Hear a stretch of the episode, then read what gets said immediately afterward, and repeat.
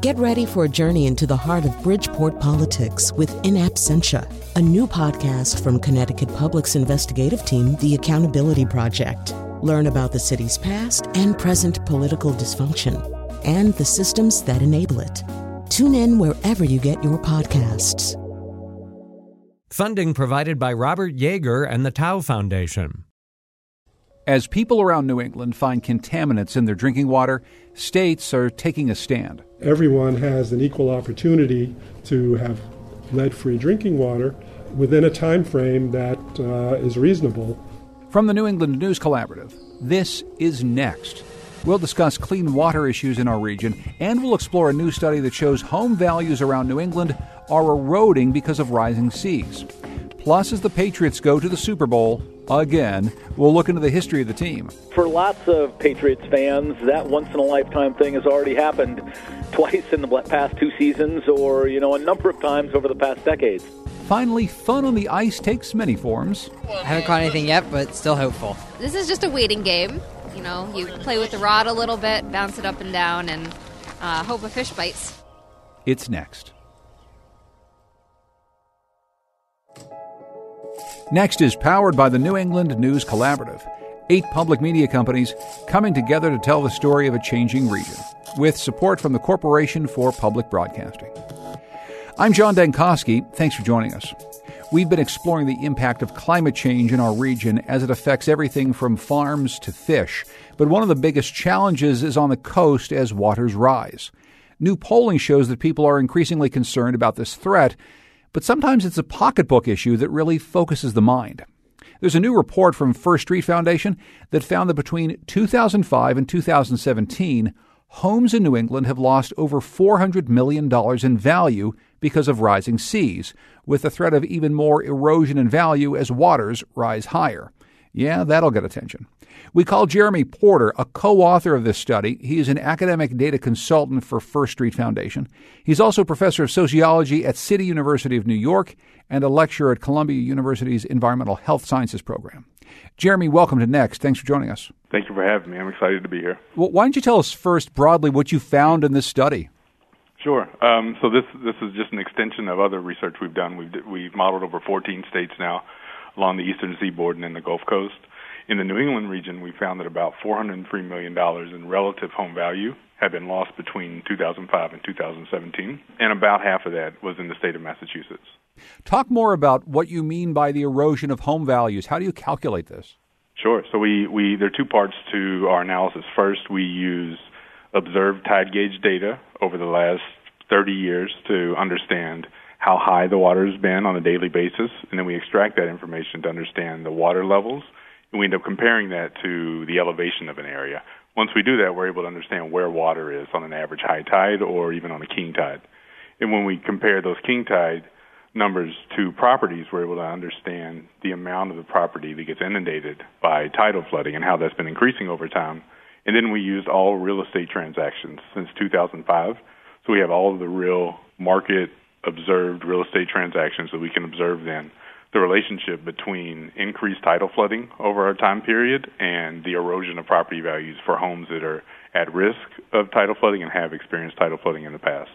So, just to be clear, we're talking about homes where the tides may come up and actually inundate homes or encroach on the property somewhat, not necessarily all the homes that are in, say, a seaside community, maybe set back a little bit off the beach. There are two inputs that are driving this relative appreciation loss. One is the property itself being flooded, and one is the community starting to develop a reputation as a uh, a neighborhood maybe that experiences tidal flooding because of the highly visible uh, phenomenon of road flooding. Ah, so so it's uh, a community reputational risk. It might be a place that easily floods, and therefore it's going to drive down home prices in that town. We saw from academic research, but also from media reports, that there's been an in, there's been a lot of increased attention relative to tidal flooding events and the increase of what are called nuisance tidal flooding events since 2005. So it's something that is increasing in terms of observed uh, occurrences, but it's also increasing in terms of awareness, and people are starting to respond to that. Peter Biello from New Hampshire Public Radio spoke with John Rice. He's a real estate broker in Rye, New Hampshire, who also serves as the chief statistician on the Seacoast Board of Realtors in that state. He described how he's seen property values impacted by the changing coast. I've seen it all over the place. I was thinking of one property on Ocean Boulevard in Rye. And I've been in real estate 44 years. I used to be a licensed appraiser. So I felt the value of this house was around 800, maybe high sevens.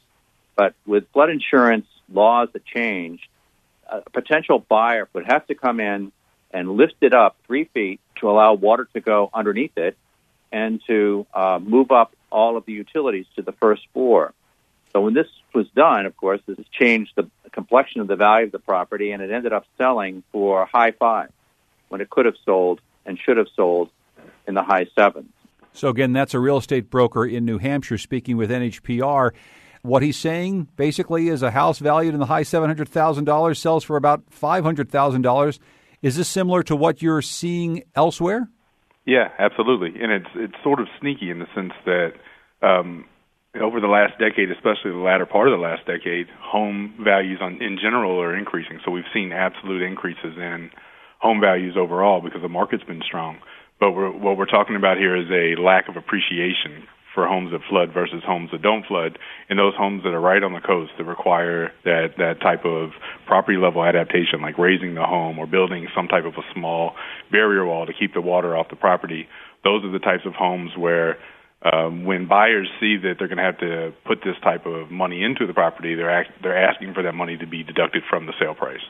I'm wondering, though, as you see some communities taking a more proactive and more holistic approach, really trying to retreat from the shoreline as as a unit, as opposed to one property rising up versus another property rising up. I'm wondering if if there's any instances you, you found in your studies about communities that have been able to mitigate some of these problems by doing better planning, by figuring out different ways to deal with the rising tides in in their communities there's lots and lots of examples of, of communities that are starting to put a lot of effort into adaptation.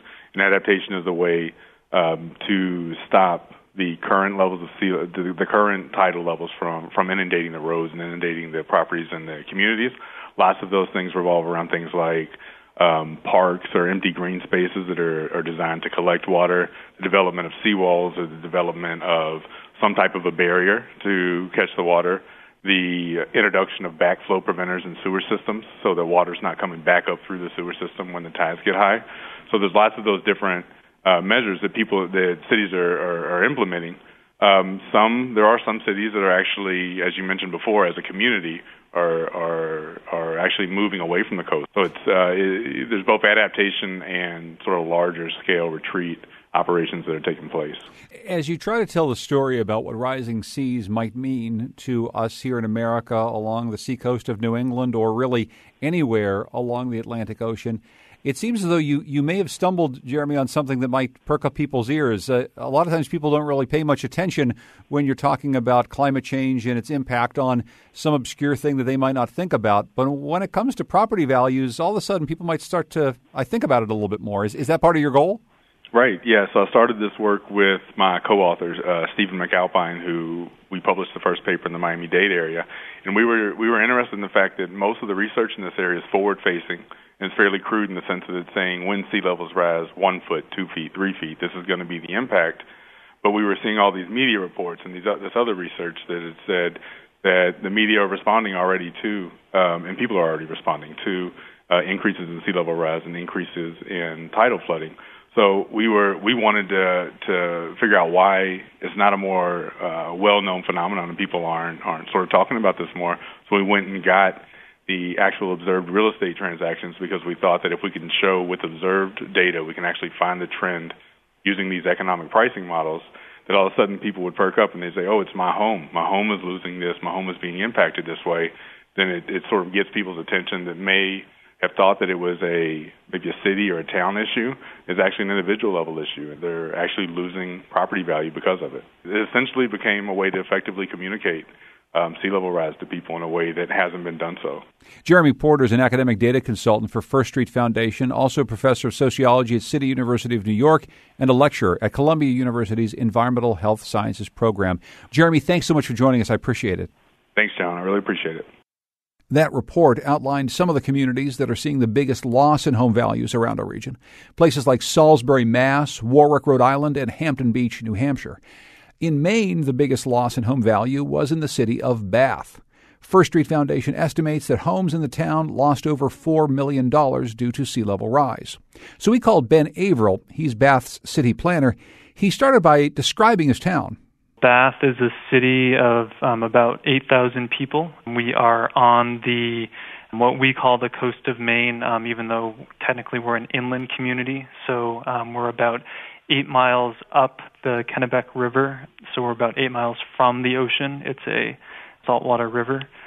And we are just about 40 minutes north of Portland, Maine. How have you seen sea level rise affecting the city? Talk about some of the impacts that maybe residents can, can see with their own eyes.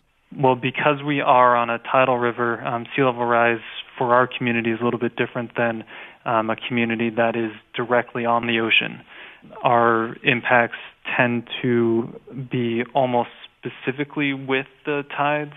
Um, we've noticed more impacts on king tides and other high tide events that also have storm surge events or, or other larger water impact events. What are you doing to help uh, mitigate against these problems?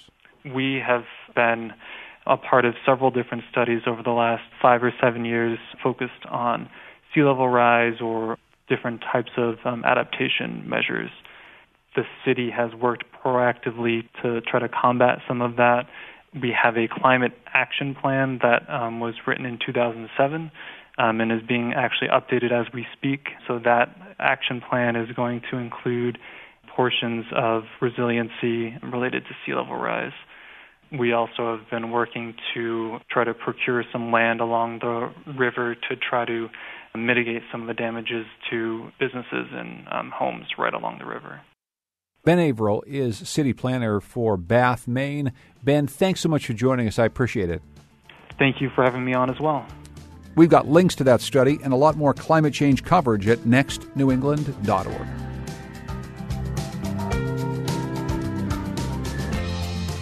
New England's coastal communities have seen decades of rising property values, followed by this climate change related decline. But many inland communities have struggled for decades following another big shift the loss of manufacturing jobs. New Hampshire Public Radio's Robert Garrova takes us to Franklin, a town that's one of the smallest and poorest in the Granite State. Even with a booming state economy, Franklin has remained a city in transition, always seemingly one major project away from revitalization. But as Robert reports, some residents think Franklin has to deal with its present before it can look to the future. It's a cold November morning, and Todd Workman is giving me the grand tour of Franklin's main drag. But we take a space that wasn't a restaurant to make into a restaurant.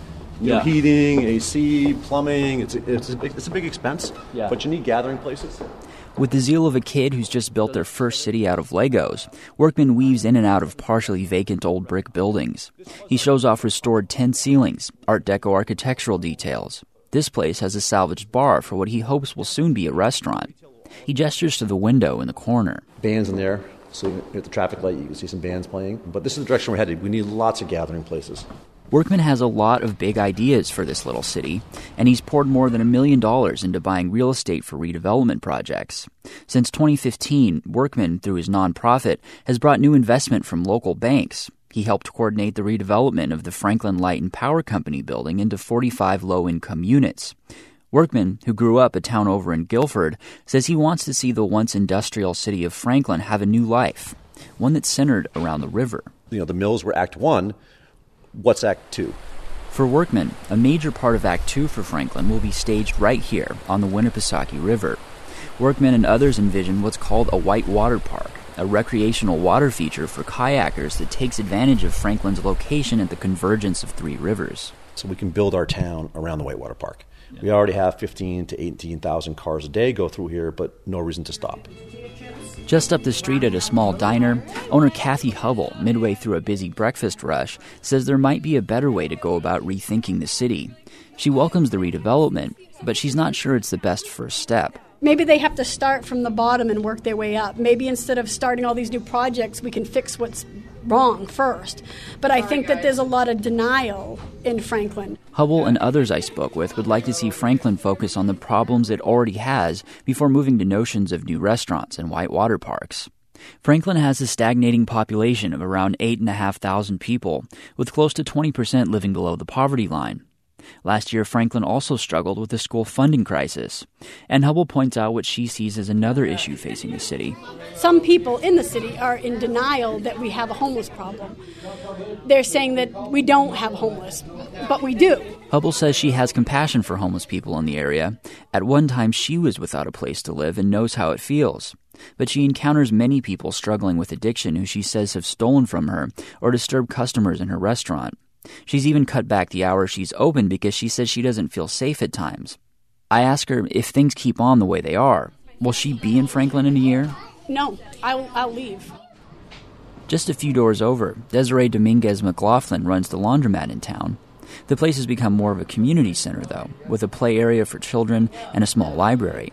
She says she's seen a lot of change in the 13 years or so she's worked here. Since we opened, we've noticed a spike in homelessness when the opioid crisis really first began.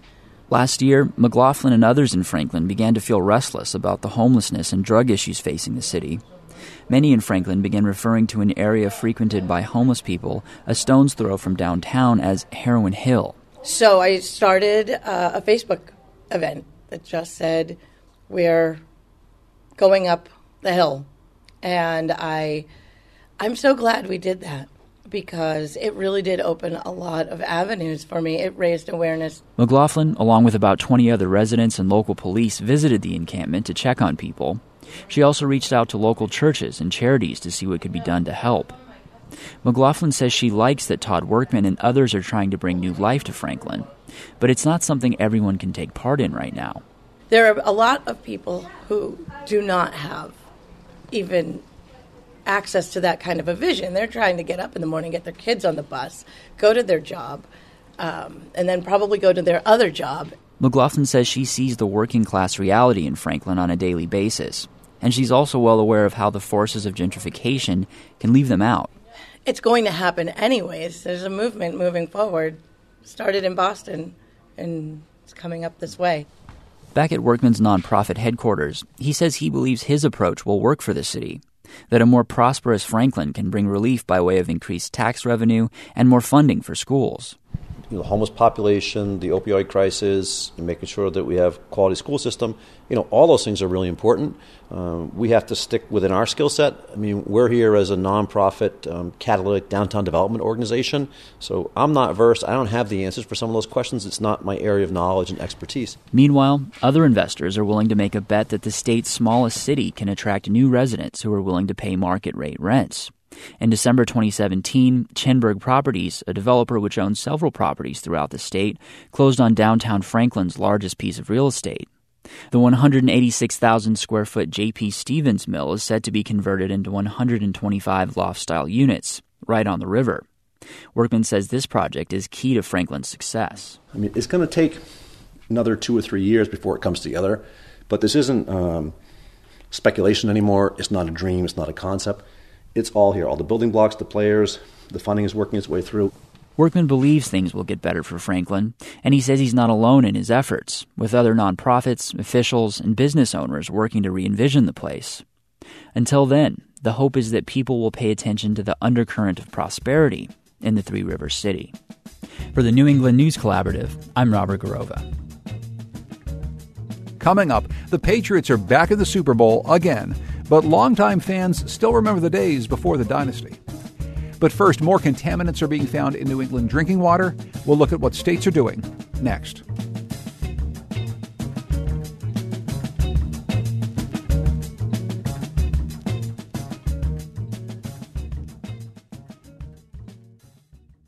Next is made possible in part by our founding supporters who believe in the power of collaborative news coverage, including the Common Sense Fund supporting the New England News Collaborative in its coverage of climate change and global warming.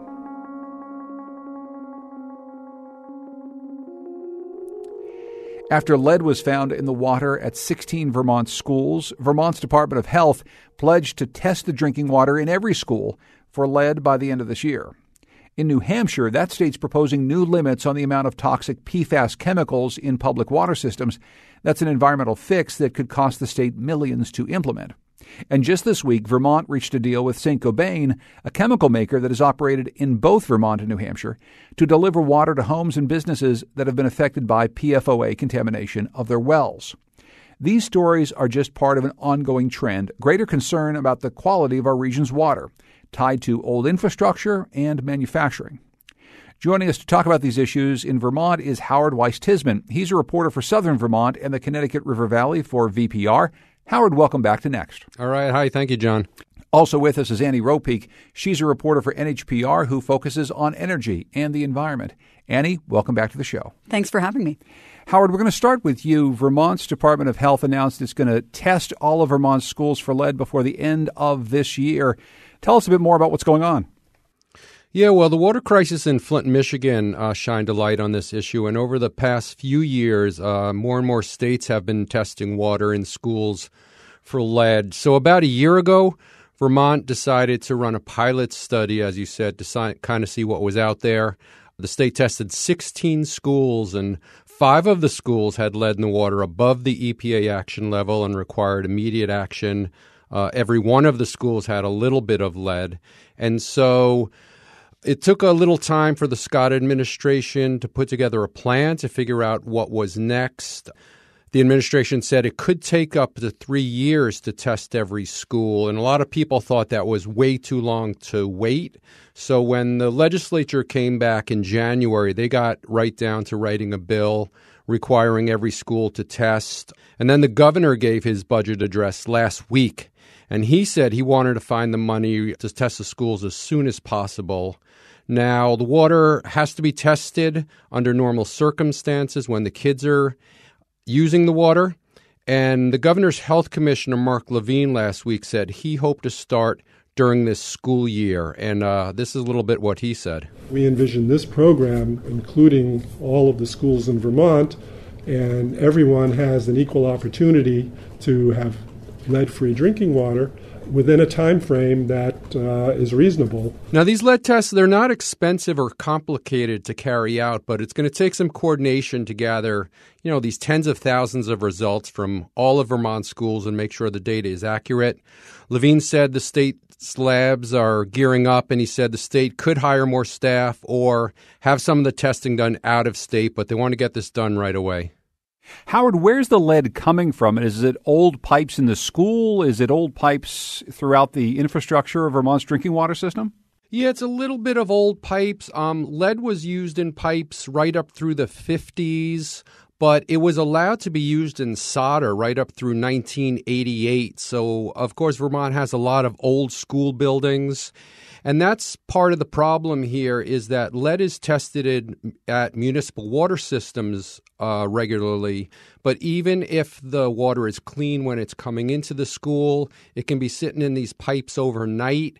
And what really what people are concerned about is that first shot of water in the morning could really have some very high levels for the kids. So the state's trying to uh, figure out what's out there. So, Annie, how does this commitment in Vermont to testing schools for lead in drinking water, how does it compare to what's happening in New Hampshire right now? So we have some schools where lead has been found in the water too. There was a handful of Manchester city schools where lead turned up at certain drinking fountains um, last year. So New Hampshire has a law going into effect this July that passed last year that will require those schools, all schools, to test all the faucets where water is available to kids for lead. And if they find a certain level, they have to shut those pipes down and remediate whatever's causing the problem immediately. Um, and the law is it's, it's multi pronged. It also makes it So parents have to opt out of getting their kids tested for lead poisoning at the pediatrician at an early age. So it kind of makes that the default. Uh, and it also gives landlords more resources to get rid of lead paint. So the state is really looking for this on a number of fronts. But I think a lot of advocates are really looking for schools to start complying with their part of the law as quickly as possible, knowing that this is going to be expensive. There's definitely going to be problems that turn up that people don't know about now. Uh, and uh, we're going to see that beginning this year. And we know that this is such a big problem because lead is seen to be a much bigger health risk for young people than it is for older people. Howard, what can you tell us about how much lead is considered safe in the drinking water in the state of Vermont? So, this is one of the big issues that's being debated right now in the State House in Vermont. Right now, Vermont uses 15 parts per billion. That's the EPA action level. But most health officials agree that that's way too high. Um, as you said, lead's really dangerous, especially for young kids. And I was at a hearing in the Senate Education Committee last week, and Middlebury College professor Molly Costanza Robinson was there. Uh, she's done a lot of work testing water for lead, and she told the Senate Ed Committee that Vermont has to reconsider that 15 parts per billion number. And this is what she said The one part per billion level, um, the first safety level was put out by the American Academy of Pediatrics and that's the right level if you're worried about health. Um, but the other, the EPA action level at 15 parts per billion, the FDA limit for bottled water of 5 parts per billion, those are not health based standards. So, at some point in the next few weeks, this bill will come together in the Vermont legislature, and they're going to have to decide on something probably between two to five parts per billion. And of course, it's going to have some really big repercussions because this is what's going to direct the schools to the remediation they're going to have to take on. And as I said in the pilot study, most of the schools had traces of lead. So if the state goes down as low as two to five parts per billion, there's going to be a lot of work to do. So, Howard, before we close the loop on lead here, there's new legislation, there's new standards potentially coming. What happens after all this? It sounds as though if Vermont changes the limits and looks at this more closely, it could cost schools an awful lot of money to retrofit and make sure that the drinking water's safe. Well, right, and that's the other big issue right now is who's going to pay for this and where the money's going to come from. Um, as I said, the Senate Ed Committee is just putting this bill together. There's a couple of ideas being floated. I spoke to the committee chairman. He said the state might put together a matching fund. I think that there's some federal funding available for some of this cleanup, but this could potentially cost a lot of money. Um, right now, the health experts, the um, education people, they want to test the schools, and then we're going to figure out from there what's going to happen next as far as who's going to pay for it so, and I would also just add that in New Hampshire, funding is a really big open question for some of these remediation issues. The state has a drinking and groundwater trust fund, and uh, the legislature is taking some steps this year to look at how sustainable that is, about ways to maybe expand it. And lead is not the only sort of unfunded drinking water mandate we have coming uh, in the state this year. We're, we're going to talk about uh, PFAS chemicals in a second, but we're also looking at cutting our arsenic standard in half. We would only be the second state to do that, to go in half from the federal standard. New Jersey is the other state. Uh, we have a lot of arsenic in our groundwater in northern New England. We drink a lot of well water, and it's been tied to some of our high cancer rates. And so that's another thing that the state is looking at doing that will pass costs on to water systems and schools and potentially even homeowners that they're going to need to find money to deal with somehow. And it's not entirely clear yet where that's all going to come from. So, chemicals like lead and arsenic have long been in the groundwater supplies in places like New England, but there's a new class of chemicals, at least new over the course of the last couple decades, called PFAS, and you're finding them in Vermont and in New Hampshire. Annie, maybe you can remind us first what PFAS chemicals are and why they're unsafe to drink. Yeah, so this stands for per and polyfluoroalkyl substances. Uh, it's this class, really, of thousands of different man made chemicals that were used for decades uh, in all kinds of products, household and industrial products that I, I think of as, as, anything that really resists something. So, like stains or grease or water or heat. Uh, take older Teflon pans or stain proof carpets, Gore Tex jackets, uh, fire retardant foams. All of those have been sources of PFAS in the environment. And really, these chemicals are out there in the water, potentially in the soil and air, and they are all in our blood at some level. That's been confirmed. And so the research is really around how much PFAS uh, will be linked to health problems. Some studies have linked these chemicals to impaired kidney and liver function, to high cholesterol, uh, developmental issues, reproductive issues, immune issues, potentially even some cancers. It's a huge, huge problem. And policymakers and scientists are really only just beginning to get their arms around it. And much like the debate, Annie, over lead, there's a question of how much exactly is safe. There are standards that have been set by government agencies over the course of time, but many health experts say that those levels aren't anywhere near close to providing a health benefit to people. What what levels right now of PFAS chemicals are safe according to the government in drinking water? Yeah, that's the million dollar question. So the EPA and states like New Hampshire have focused on a level of 70 parts per trillion for certain ones of these chemicals, uh, which is much higher than some advocates would like to see. They point to advice from the Centers for Disease Control, which has recommended using levels 10 or 15 times lower than that as a starting point to begin looking for potential health problems. Um, and there are just challenges in squaring all those different studies and the health effects of the different PFAS chemicals and turning those into useful laws is just a really, really big challenge. I talked recently to Jonathan Ali. He's a state toxicologist in New Hampshire. And he says it's not just that there are so many of these chemicals or that they're so ubiquitous, it's also that they don't break down in the environment or in our bodies. Biologically, we are terrible about getting these things out of our body if you look at other animals, and I'm not even just saying like small animals get it out faster. I mean, you look at cows; they get it out in a few months. Why? Why does it take us so much more time? That is a fascinating question and one of those research gaps. He also says the different chemicals all do slightly different things in different parts of your body, like different amounts and times. And scientists just haven't had the time yet. These are such new chemicals that we don't have the technology or the resources, um, and we just haven't had the time to figure out how they all interact with each other or exactly what they all have in common. We have sort of general assumptions, but it's not enough to make hard regulations on. And that's why we see debate among government science and academic science and states on on what really is a safe level. Now, Howard, in Vermont, they have approached the issue of PFAS levels in drinking water a bit differently than New Hampshire, right? Vermont is setting a drinking water standard for PFAS chemicals. And what this is going to do, this is going to require municipal water systems to test for the PFAS chemicals. And it puts the chemicals right along the same line of lead and arsenic and all of the other contaminants that any municipal water system tests for. So this policy is just going through the rulemaking phase. The Department of Environmental Conservation hopes that this happens quickly, but there's a good chance at some point um, during this year, Vermont is going to start testing all of its water for PFAS. So we've been seeing problems with the water in New England for years, and it seems as though more problems are cropping up Howard, I, I, mentioned old infrastructure at the top of our interview. I guess I'm wondering what, what are the reasons people are looking at? Why is this such a problem across New England right now?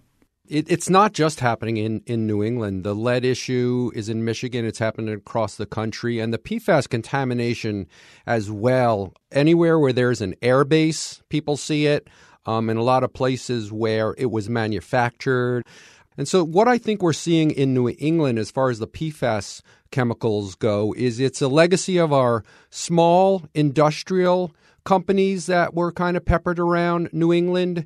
And these chemicals were used in wire coatings, as Annie said, in all sorts of manufacturing. So, what we're seeing is that these old factories where this stuff was used is leaching into the groundwater. So it's it's really interesting that Howard mentions our industrial legacy up here. I really think that's sort of the unifying feature of all of these things. I mean, we are living at a time now where we are several decades out from sort of the beginning of real environmental regulation, right, and real awareness that these things happen. You know, that if you're making lead in a factory or if you're making, you know, industrial coatings in a factory, that that stuff has the potential to get out into the environment and to make people sick, and that that's something the government can take a responsibility over.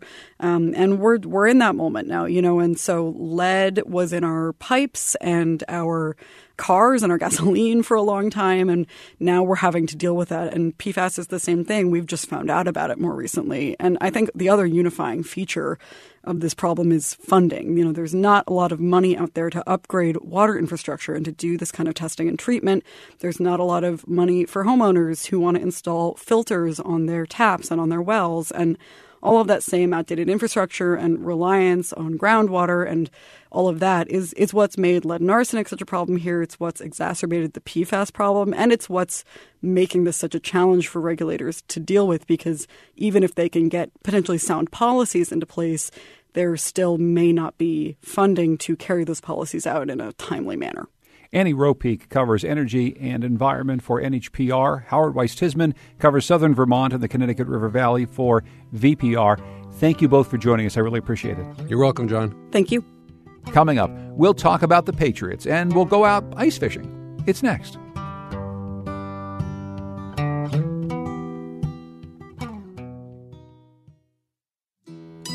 Next is made possible in part by our founding supporters who believe in the power of collaborative news coverage including the John Merck Fund, supporting the New England News Collaborative in its coverage of climate and clean energy.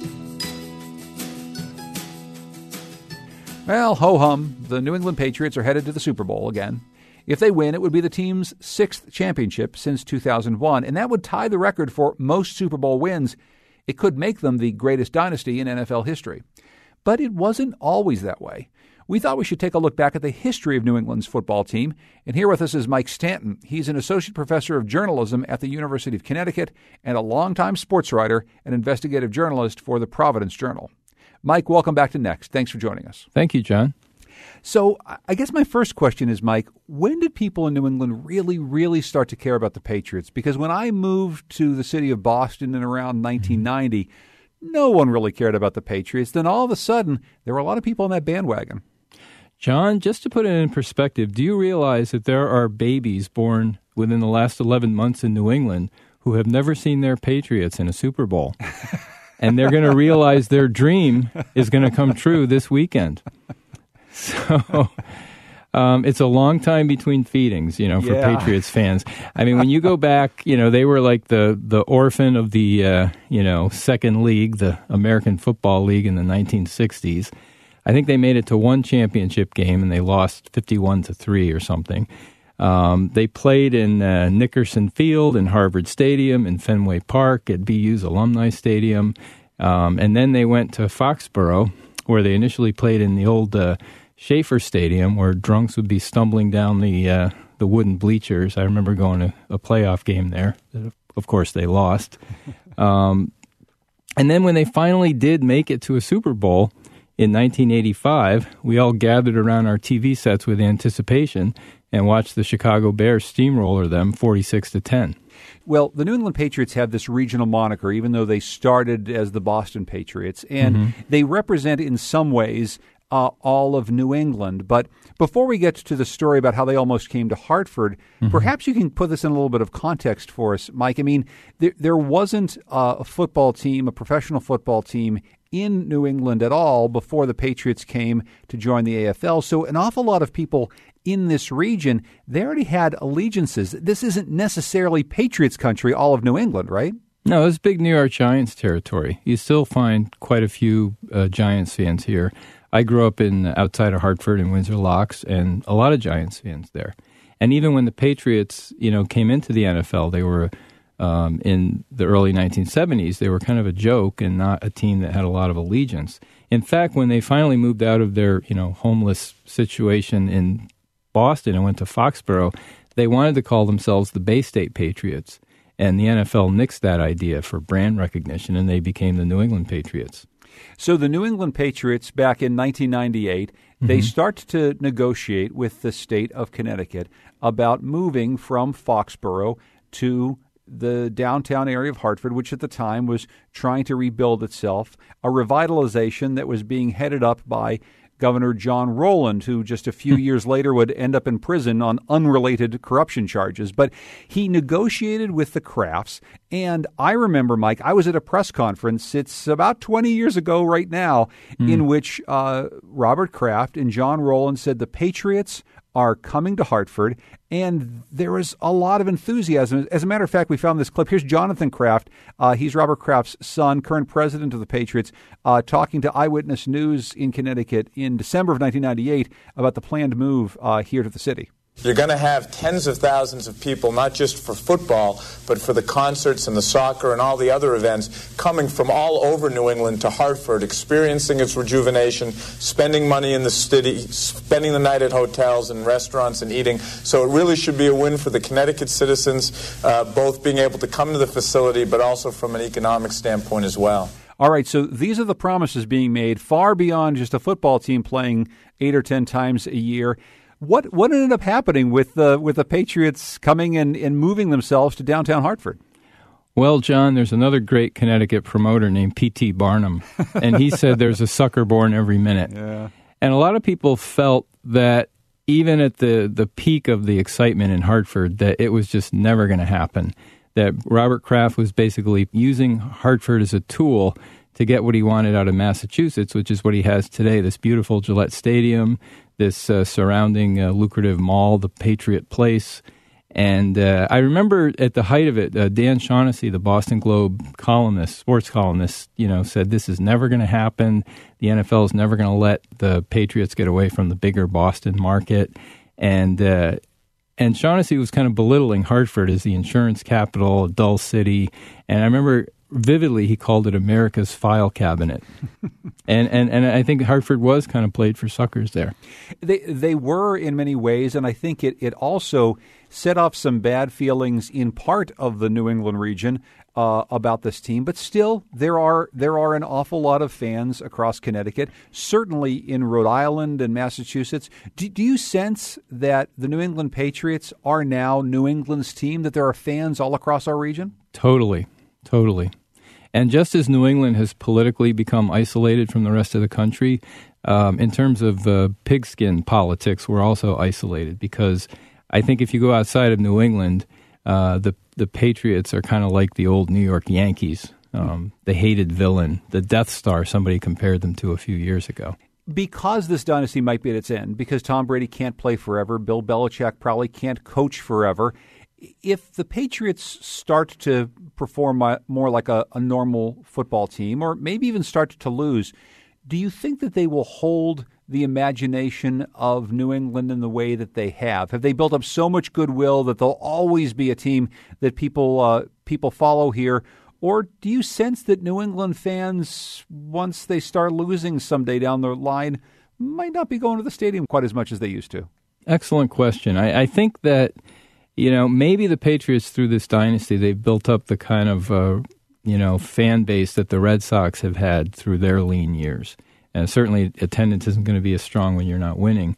But I think they've probably built a reservoir of interest in the team, and then obviously it will depend on who who leads them in the future. But one one of the interesting things I think about this dynasty, um, when you look at it, they've been to uh, this will be their ninth Super Bowl under Brady and Belichick.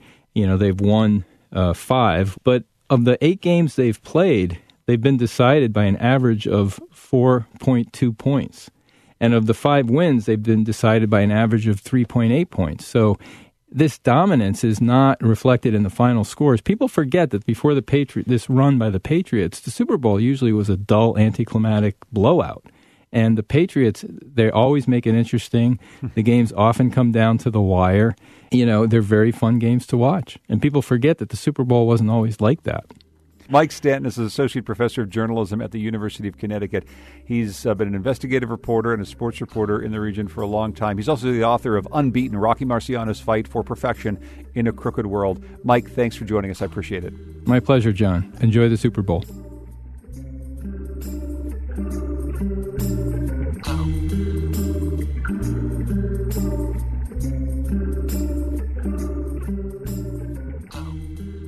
We've been spared the worst of winter weather so far this year, but a polar blast does make it hard to spend too much time outside. That is, unless you're having fun on the ice. On the road, black ice can be deadly, but skim it across a lake, fast frozen with no snow, well, that's the stuff of dreams for ice skaters.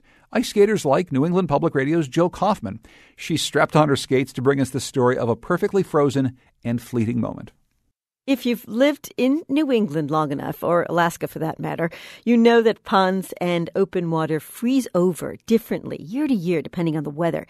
Before that storm about 10 days ago, a few weeks of relatively dry and really cold weather aligned in western Massachusetts to create ponds that were frozen sheer, smooth like panes of glass for the first time in years. The skating was remarkable. The ice was so clear, every crack was visible and audible. This is on Lake Warner in North Hadley, Massachusetts. The sound can be scary, especially if you're out in the middle of a lake, alone, with a microphone. But some people can't help themselves. I was sitting here just the other night, and we heard one of those noises, Massachusetts state geologist Steve Mabey, skates on and hockey stick in hand, is one of the biggest kids out here on Metacomet Lake in Belchertown, Massachusetts. He made sure the entire UMass Geosciences Department knew how good the ice was, and some of them are also here. The sound ice makes is not only really neat, Mabey says. It's the same noise that you hear from the stormtroopers in Star Wars. Now, Water is sort of contrarian. First of all, Mabey says, water is at its highest density when it's still liquid at 4 degrees Celsius. And then. Water expands when it freezes. Most other materials are at their maximum density when they're solid, and they expand when they're heated. Think railroad tracks made of steel in the summer, Mabey says. So when water hits zero degrees Celsius or 32 degrees Fahrenheit, it crystallizes, and the expansion makes the groans and that reverberating soundtrack. And this is a reassuring thing to hear when you're standing far from shore, a little nervous. A water molecule is polar. H2O has a slight positive charge on one end, a slight negative charge on the other. So that means it can attach itself to other water molecules. It's one of the few things that actually can be on the Earth in all three phases solid, liquid, and vapor. And that's uh, kind of a cool property. No pun intended, but cool indeed. And on this day, perfection. A window into the bottom of the pond, at least at its edges, Mabey says, and he spent almost his entire life in the Northeast living next to water. When he was a kid, he says, he didn't get off the ice until his mother called him home. Ponds have thawed a bit and refroze. That perfectly smooth ice is gone for this season. The cracking, though, will go on. For the New England News Collaborative, I'm Jill Kaufman. Go a bit further north, and it's easier to find a lake that's really frozen. And during the last weekend in January, hundreds of people walked out onto Lake Champlain in North Hero, Vermont, for the annual Ice Fishing Festival. It's a day when the state allows people to drill into the ice and fish without a license. VPR's Bela Metzger bundled up to bring us this story. Have you been ice fishing before? Uh, first time. Seven and a half year old Henry Wazlowski is all bundled up in a hat and scarf. You can barely see his face. He watches his dad Steve do step one of ice fishing, drilling a hole through the ice. There are about 18 inches of ice under us today, and they say that's enough to hold a semi trailer. The Wazlowskis are here with Cub Scout Pack 678 out of South Burlington. A group of boys and their parents came out to learn how to ice fish. Many are trying it for the first time. They're spread out over the frozen lake, making holes and dangling fishing lines below the surface. What are we doing once we get the hole here? What we're doing is jigging. What my son Henry here is doing is uh, basically let the uh, line go all the way to the bottom of the lake, and you sort of get the bait right up off the bottom, and then you kind of slowly wind it back up out of the ice, bouncing it as you go. And if you get a fish, real quickly pull them up out of the hole. For some people, when lakes freeze over, it means an end to spending time on the water until spring. For others, it's the start of fishing season. Lexi Boudreau sits with two friends. They look like they know what they're doing. They dragged out a sled piled high with supplies and big plastic bins. Old cat litter bins. they work pretty good and they're free, so.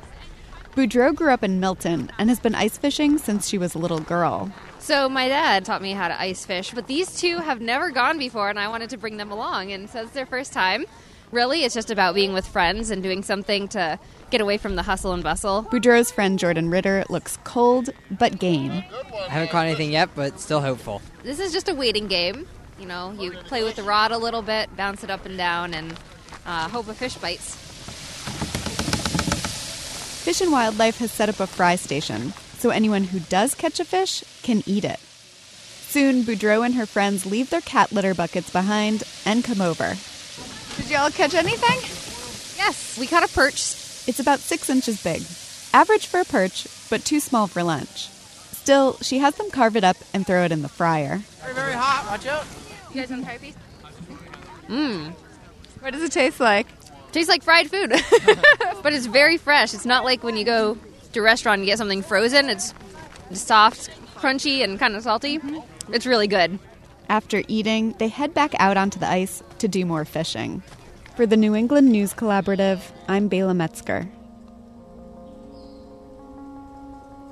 You can find our show wherever you get your podcasts. Just search Next New England. And if you like what you hear, be sure to rate and review us. You can also follow Next on Facebook and Twitter at Next New England. Our program is produced by Lily Tyson. Katie Tolarski is the executive producer, and Carlos Mejia is the digital producer. We had help this week from James Baumgartner, Chris Albertine, and Andrew Perella. Thanks also to Peter Biello.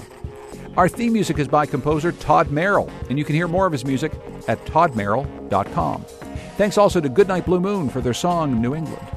The New England News Collaborative is funded in part by the Corporation for Public Broadcasting, with support from Douglas Stone and Mary Schwab Stone through the Smart Family Foundation of New York and the Melville Charitable Trust. It's powered by WBUR Boston, Vermont Public Radio, New Hampshire Public Radio, Maine Public Radio, The Publics Radio, WSHU Public Radio Group, New England Public Radio, and Connecticut Public Radio.